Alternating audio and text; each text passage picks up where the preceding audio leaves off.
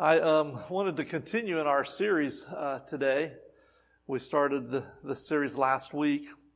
This is part two, and it's entitled "Where Where He Leads Me, I Will Follow." Um, it's taken from the Gospel Mark, and today we're going to look at Mark chapter two, verses one through twelve. But how many of you are familiar with the the, the group, the Christian um, uh, rock group called Casting Crowns?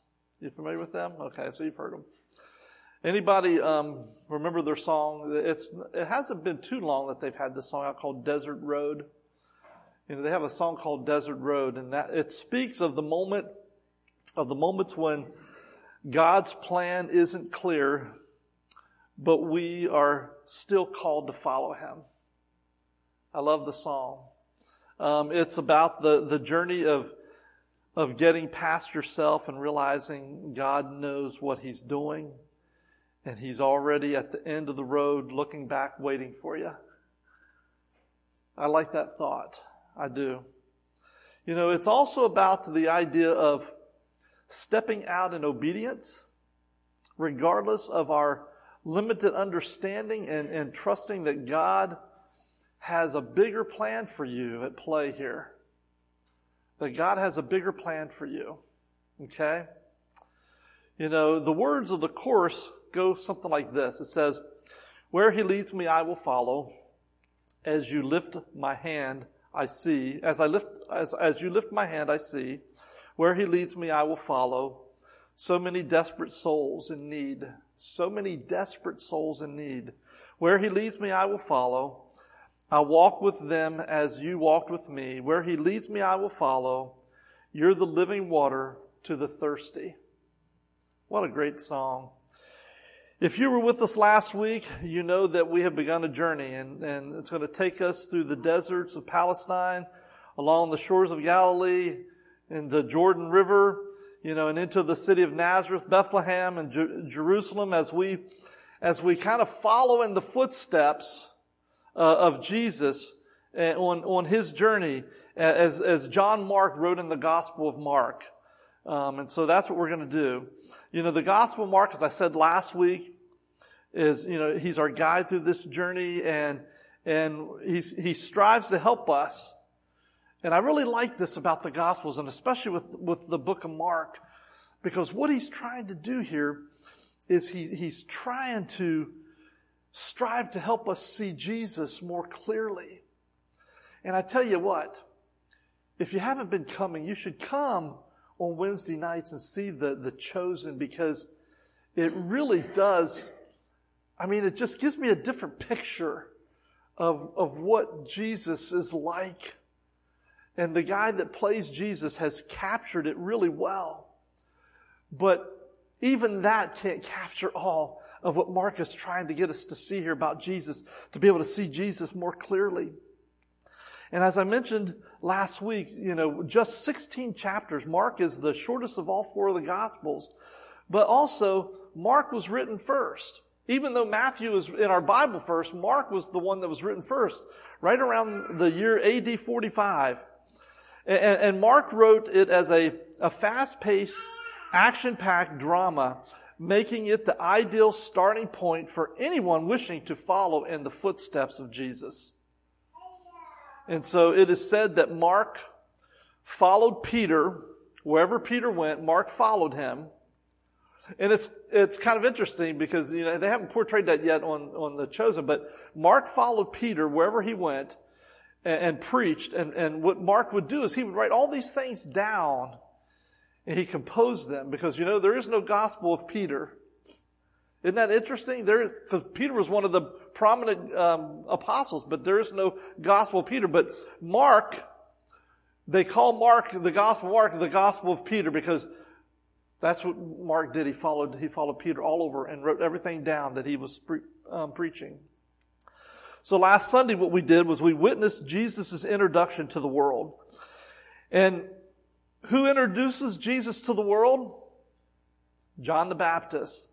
John the Baptist built this, this expectancy, this, this excitement, this, this hopefulness, this anticipation for Jesus' arrival. That's what he did.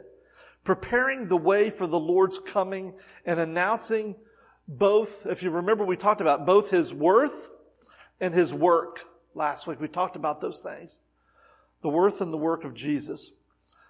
But when Jesus finally stepped onto the stage, allowing John to baptize him in the Jordan River, it must have been an amazing thing to see. It must have been an amazing sight because the heavens split open. The Spirit of God drifts down onto Jesus, and the voice of God proudly proclaims this. It says, This is my Son, whom I love. With him I am well pleased. If you look at the New Living Translation, I like to go between the NIV and the New Living Translation. I like both of those translations.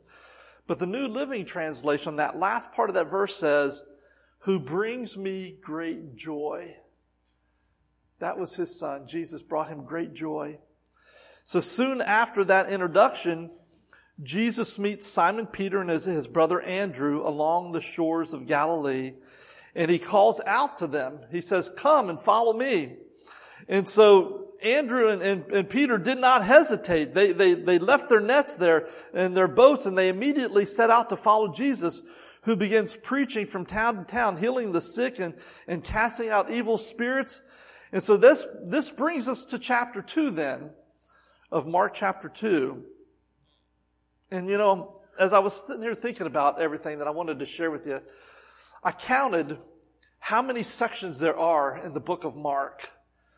You know, there are 68 sections, 68 sermons that we could come up with for the book of Mark. We're not going to do that many. I would love to include every detail of Jesus' life in this series. Even, even Mark's gospel, as short as it is, has far too much material in each chapter to pack them all in one sermon. You can't, you just can't do that. And so we could speak just on the gospel mark for over a year if we wanted to and, and not cover everything. So what I'm going to do is each week I want to focus on one particular section, one particular pa- um, section in each chapter. Um, and today we're going to we're going to um, join together and we're going to look at Mark chapter two, verses one through twelve. That's the section that I've chosen. Let's read. A few days later, when Jesus again entered Capernaum, the people heard that he had come home. They gathered in such large numbers that there, there was no room left, not even outside the door. And he preached the word to them. It says some, some men came bringing to him a paralyzed man. Who knows how far they carried this guy, but they brought this man, bringing him, this paralyzed man, carried by four of them. Since they could not get him to Jesus because of the crowd, they made an opening in the roof above Jesus by digging through it and then lowered the mat the man was lying on. When Jesus saw their faith, he said to the paralyzed man, Son, your sins are forgiven. Always the detractors there. Listen. Now, some teachers of the law were sitting there thinking to themselves, why does this fellow talk like this? He's blaspheming. Who can forgive sins but God alone? Immediately Jesus knew in his spirit that this was what they were thinking in their hearts, and he said to them, Why are you thinking these things? Which is easier, to say to this paralyzed man, Your sins are forgiven, or to say, Get up and take your mat and walk? But I want you to know that the Son of Man has authority on earth to forgive sins. So he said to the man, I tell you, get up, take your mat, and go home. He got up, he took his mat, and he walked out in full view of all of them, of them all. This amazed everyone. And they praised God, saying, We have never seen anything like this. Wouldn't it have been interesting to have been in that situation there to be able to see what was going on there? You know, I probably wouldn't have listened to Jesus when he said, Get up and take your mat and go home. I would have wanted to stay to listen to whatever he had to say because I would have been pretty amazed. I would have been so excited that he had healed me. Who knows how long this paralyzed man had been paralyzed? Maybe for his whole life. Who knows? Well, anyway, you know, in this unforgettable story, I'm going to highlight three amazing attributes of Jesus. Three attributes of, of how many? He has so many attributes and, you know, but the, I'm just going to name three of them because that's how much time we have just about to do is three of them. The first attribute that I see in Jesus is his popularity. You know, by the, by the time we get to Mark chapter two, Jesus is already more popular than the Beatles. yeah, see, all of you know, all of you know the Beatles. You know, they claim to be more popular than God. You know that, or more popular than Jesus. They did claim that. Well, yeah, one of them did. So, but, but I would say that they, Jesus was more popular than them. Throngs of uh, fervent fans followed him everywhere he went. You know, from town to town, from shore to shore. You know, they, they would walk miles just to catch a glimpse of him.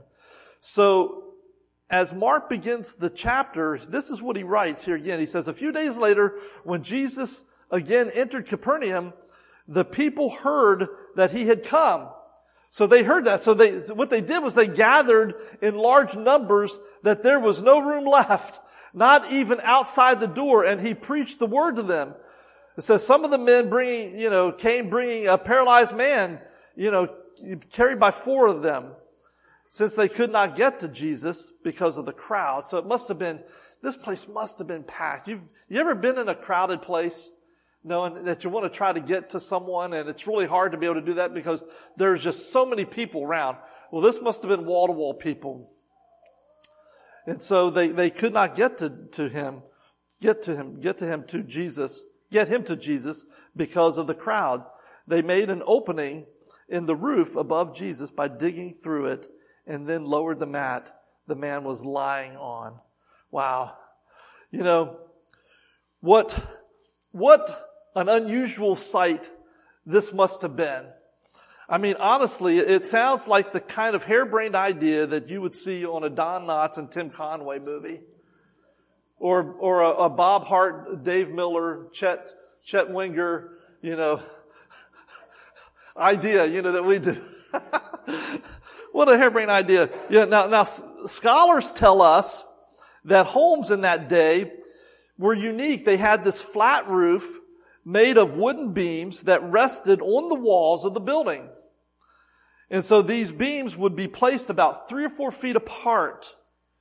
And they were covered with thick branches and, brush and reeds and mud and grass and clay, resulting in the, the, the, the, the top of the beams would have this real thick layer on them that would be about four to six inches deep. Wealthier homes, though, and this is where Jesus was, he was in a wealthier home, such as the one that he was in, oftentimes had this ceramic like tile on top that would help to drain the water off of the roof. And so this is where we're at here with this. So as, as word gets out that Jesus is in town, these four guys, they grab their buddy and they carry him across town you know, of, of course, you know, when, when they get to the house where Jesus was staying, this place is so packed with people that they couldn't get through the door. Imagine that. Just imagine crowds of admirers peeking in through the windows, every hole that would, would have been in the house, peeking through just to get a glimpse of Jesus. Just to get a glimpse of him. You know, just imagine, you know, the, these people must have been camping out in, in the, in, on the lawn. You know, they, they might have been having a tailgate party in the street. Who knows what they were doing? But, but it must have been, I kind of liken it to this. It must have been like, and I had, I will tell you that I only went to one. I only went to one. And the reason why I stopped going to them is because I watched these two ladies get in a fist fight. I mean, the one lady took one of these things out of this lady's cart and put it into her cart and they got into a fist fight because it was the last one. And I said, I said to my wife, I'm never going to go there. I'm never going to go out for Black Friday ever again. There's no way I'm going to do that. But, but it kind of reminds me a little bit of, of, you know, Walmart on Black Friday before the doors are open, you know, and, or, or going to the newest Star Wars movie, you know, and trying to get in to see the newest Star Wars movie. But I want to tell you something. These guys were bound and determined and would not be stopped. They were not going to let anybody stop them. They don't care if they throw their backs out carrying their buddy around. They don't care if they, if they ruin the roof. They, they don't care if they interrupt Jesus' sermon. They were willing to go to any lengths to get to Jesus. Think about that for a minute. Any lengths to get to Jesus. Wouldn't you like to have friends like that? Maybe some of you do. But you know what? What I want to, what I want to underscore is not the persistence of these four men, because that's what is constantly underscored in this passage. But what I want to underscore here is the popularity of Jesus. Everywhere he went, Jesus was surrounded by admirers, devotees, fans.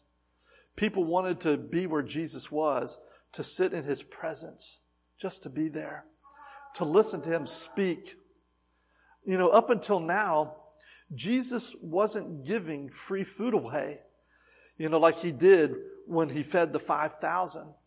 You know, rather, this crowd formed just to listen to what Jesus had to say. That's what they did. In Mark 2, uh, uh, in verse 2, Mark chapter 2, verse 2 says this, that he preached, that he preached the word to them. That's what Jesus was doing. He preached the word to them. You know, wouldn't you have just loved to have been there to hear Jesus preaching the word? But you know what? We're, we're blessed because all we got to do is read his word, and Jesus has preached the word to us. So if you're in his word every day, Jesus is preaching the word to you. And so, you know, there, there was something about Jesus that attracted people. You know, he had this magnetism about him.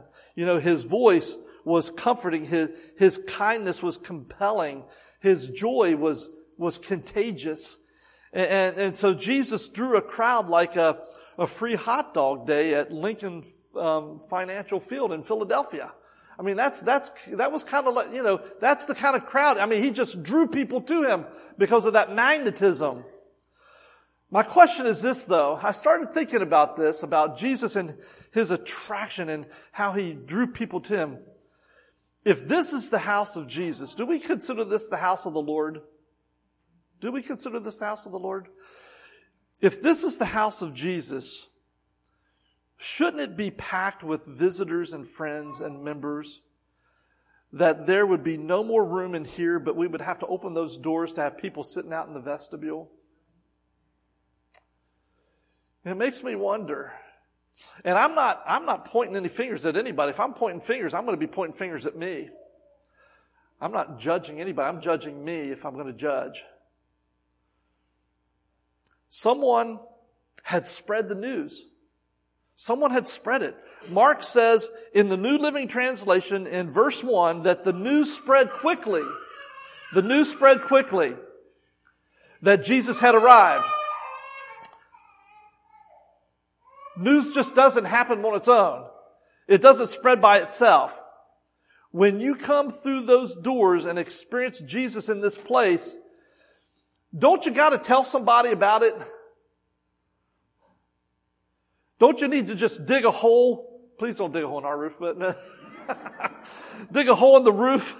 You know, but you don't have to do that. You know, you don't have to do that. But there's nothing better that you can do in your life than to bring your family, your friends, your acquaintance to Jesus. And I'm not saying bring your family and your friends and your acquaintance to the Cornerstone Church of Christ. That's not what it's about. This church is here to serve the Lord. It's about bringing your friends, your family, your acquaintances to Jesus. That's what it's all about. In addition to Jesus' popularity, though, in this story, there's another attribute that I want to share with you. And that's this. It's his position. The, the moment this paralyzed man descends from the ceiling, everybody knows why he's there. Everyone knows that. You know, he wants to be healed. But this is where the story takes a peculiar turn. Mark writes this in, in, in, verses 5 through 7 of chapter 2. He says, When Jesus saw their faith, he said to the paralyzed man, Son, your sins are forgiven. Now some teachers of the law were sitting there thinking to themselves, why does this fellow talk like that? He is blaspheming. Who can forgive sins but God alone? Who can forgive sins but God alone? Rather than, than healing the man, Jesus does something scandalous. He forgives his sins. What sins? Well, I don't know. And it doesn't really matter what sins. Because we have all sinned and fall short of the glory of God's standard. All of us have. We're all guilty and we all need forgiveness. But that forgiveness can only come from God. It can only come from God. The teachers of the law rightly recognize the implication of Jesus' words here, folks. You know that. Only God can forgive sins. So if Jesus can forgive sins, that means Jesus is God.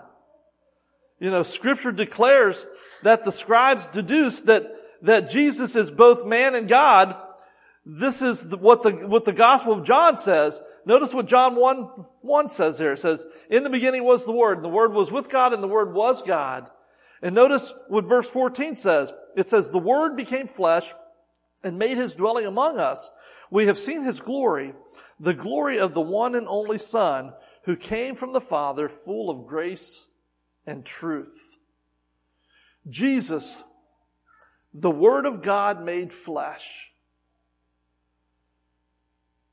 is the answer to Solomon's century old question when he says in Second Chronicles chapter 6 verse 18, he says, Will God really live on earth among his people? Well, yes, he did. And he did that through Jesus. We just learned last month, if you remember, last month we talked about, according to the Bible, the God who spoke the universe into existence stepped down from heaven and he entered our world. Emmanuel, God with us, God in the flesh. The arms of a, a teenage virgin cradled him. Remember that?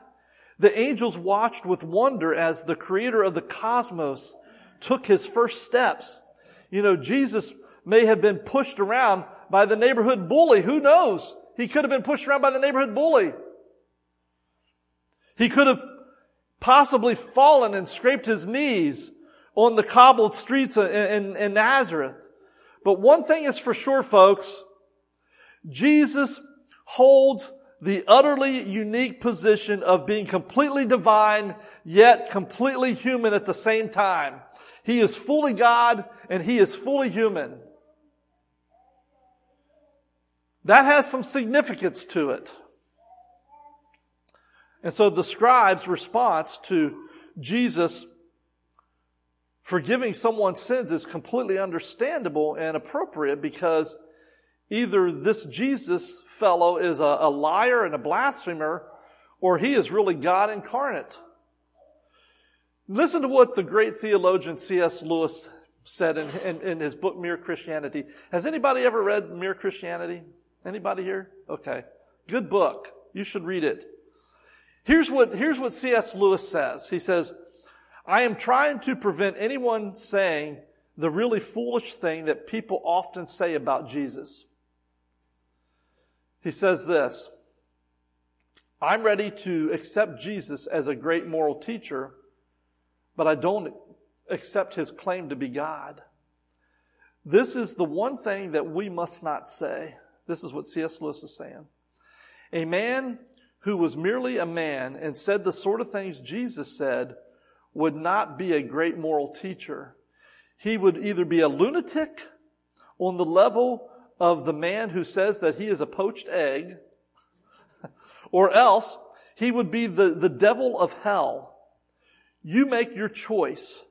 Either this man was and is the son of God, or else he is a madman or something worse. You can shut him up for a fool.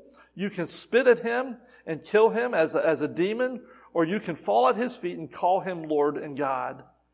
But let us not come with any patronizing nonsense about his being a great human teacher. He has not left that open to us, and he does not intend to. Wow. What a great statement.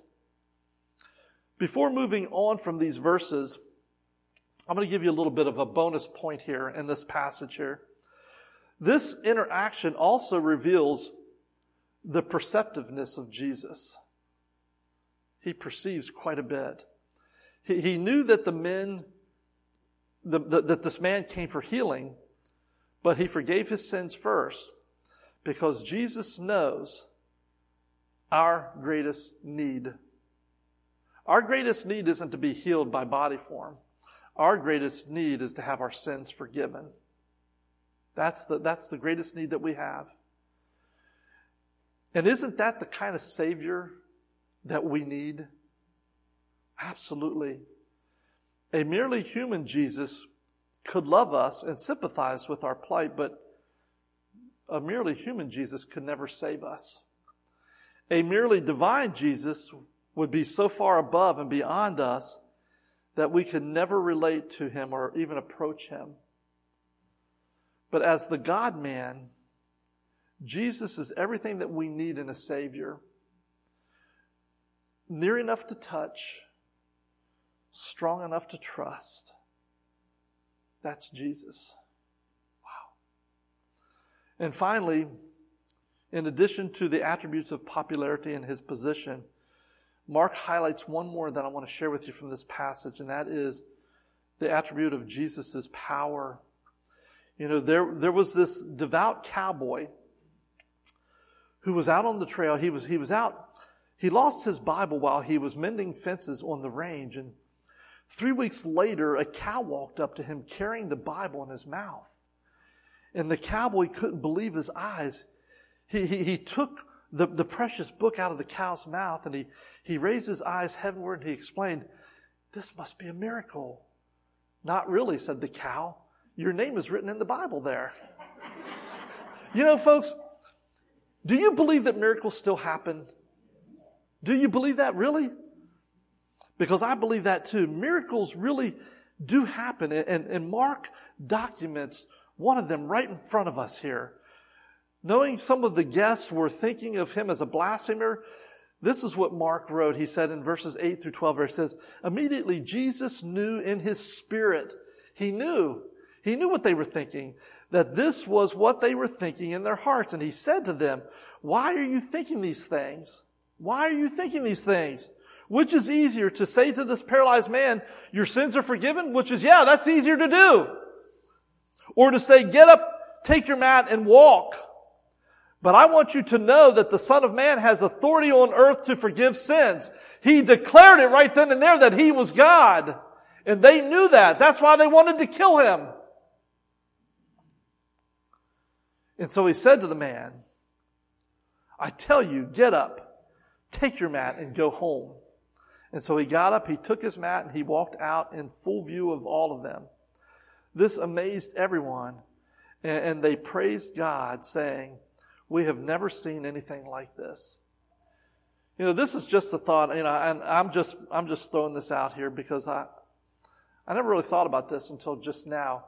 I wonder where he went to. What do you think when that man was able to walk, because he probably was never able to walk ever, where do you think it was the first place he walked to? I don't know. But I bet it must have been pretty amazing who he would have gone to see first, saying, Look, I can walk. Wow. You know, this miracle was more than just a display of power. It was proof that Jesus really was who he claimed to be. You know, years later, Peter would preach this in, in Acts chapter 2, verse 22. He says, Fellow Israelites, listen to this. Jesus of Nazareth was a man accredited by God to you by miracles and wonders and signs which God did among you through him, as you yourselves know. Peter even, he even talks about that years later. Miracles, signs, and wonders are three words the New Testament often uses to refer to the same thing.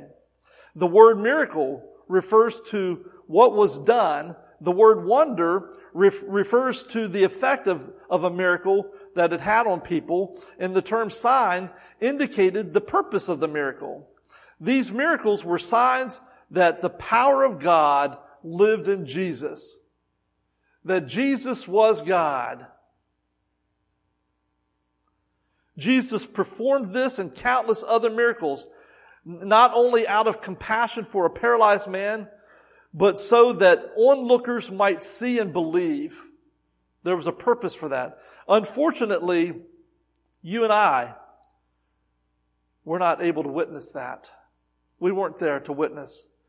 So we have to rely on other eyewitness testimonies about these miracles. But remember what John told us. Remember what John said? Then Jesus told them, Because you have seen me, you have believed. Blessed are those who have not seen and yet believed. That's us. He's talking about us. Jesus performed many other signs in the presence of his disciples, which are not recorded in this book.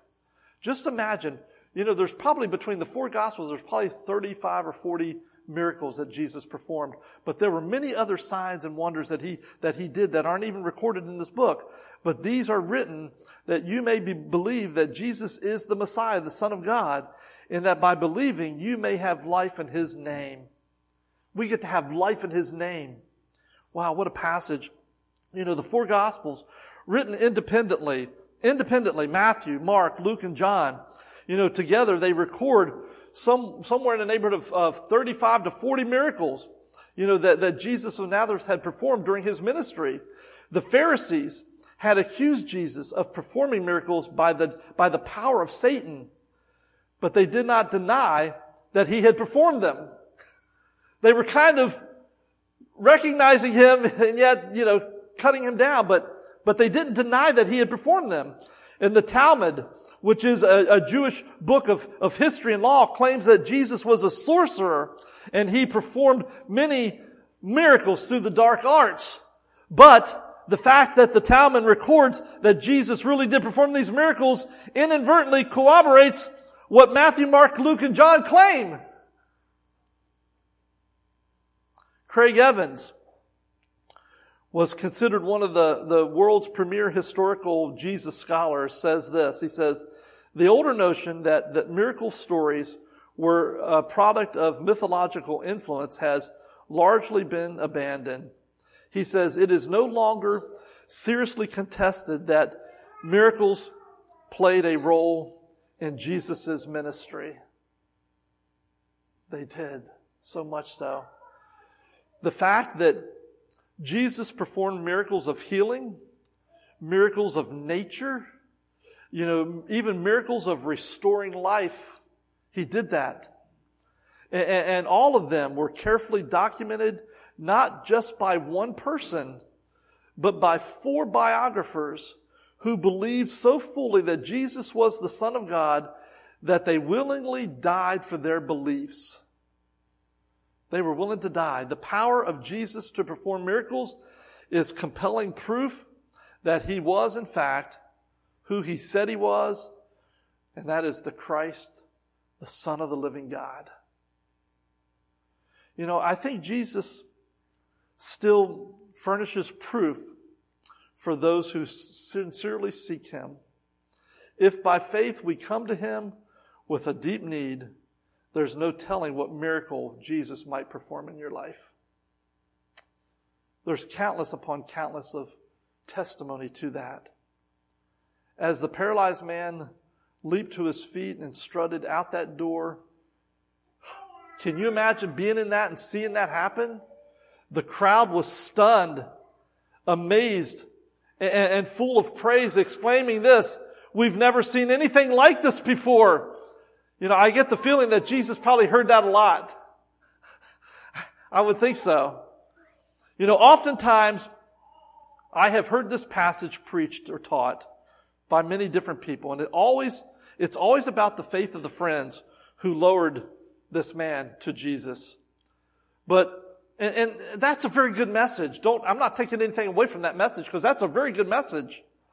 As a matter of fact, just this past week, one of my friends put on her Facebook page these words from Mark chapter 2. It's, she said, Jesus healed a paralyzed man because of his friend's faith. This is why your circles matter. I think that's true. And all of that's very true, but, but I want you to think about this story from a different point of view.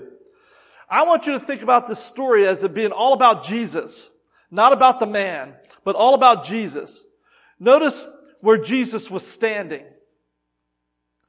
Notice where Jesus was standing in that house. He was in a place where the men couldn't get to him.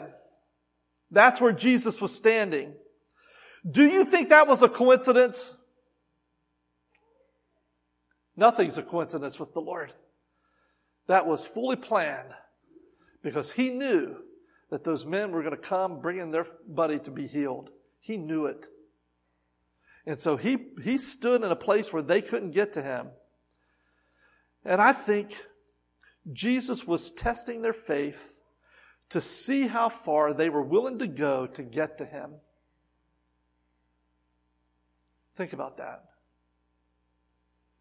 Maybe Jesus is testing your faith today to see how far you're willing to go to get to him. What are you willing to give up or sacrifice to get to Jesus? It's just a thought.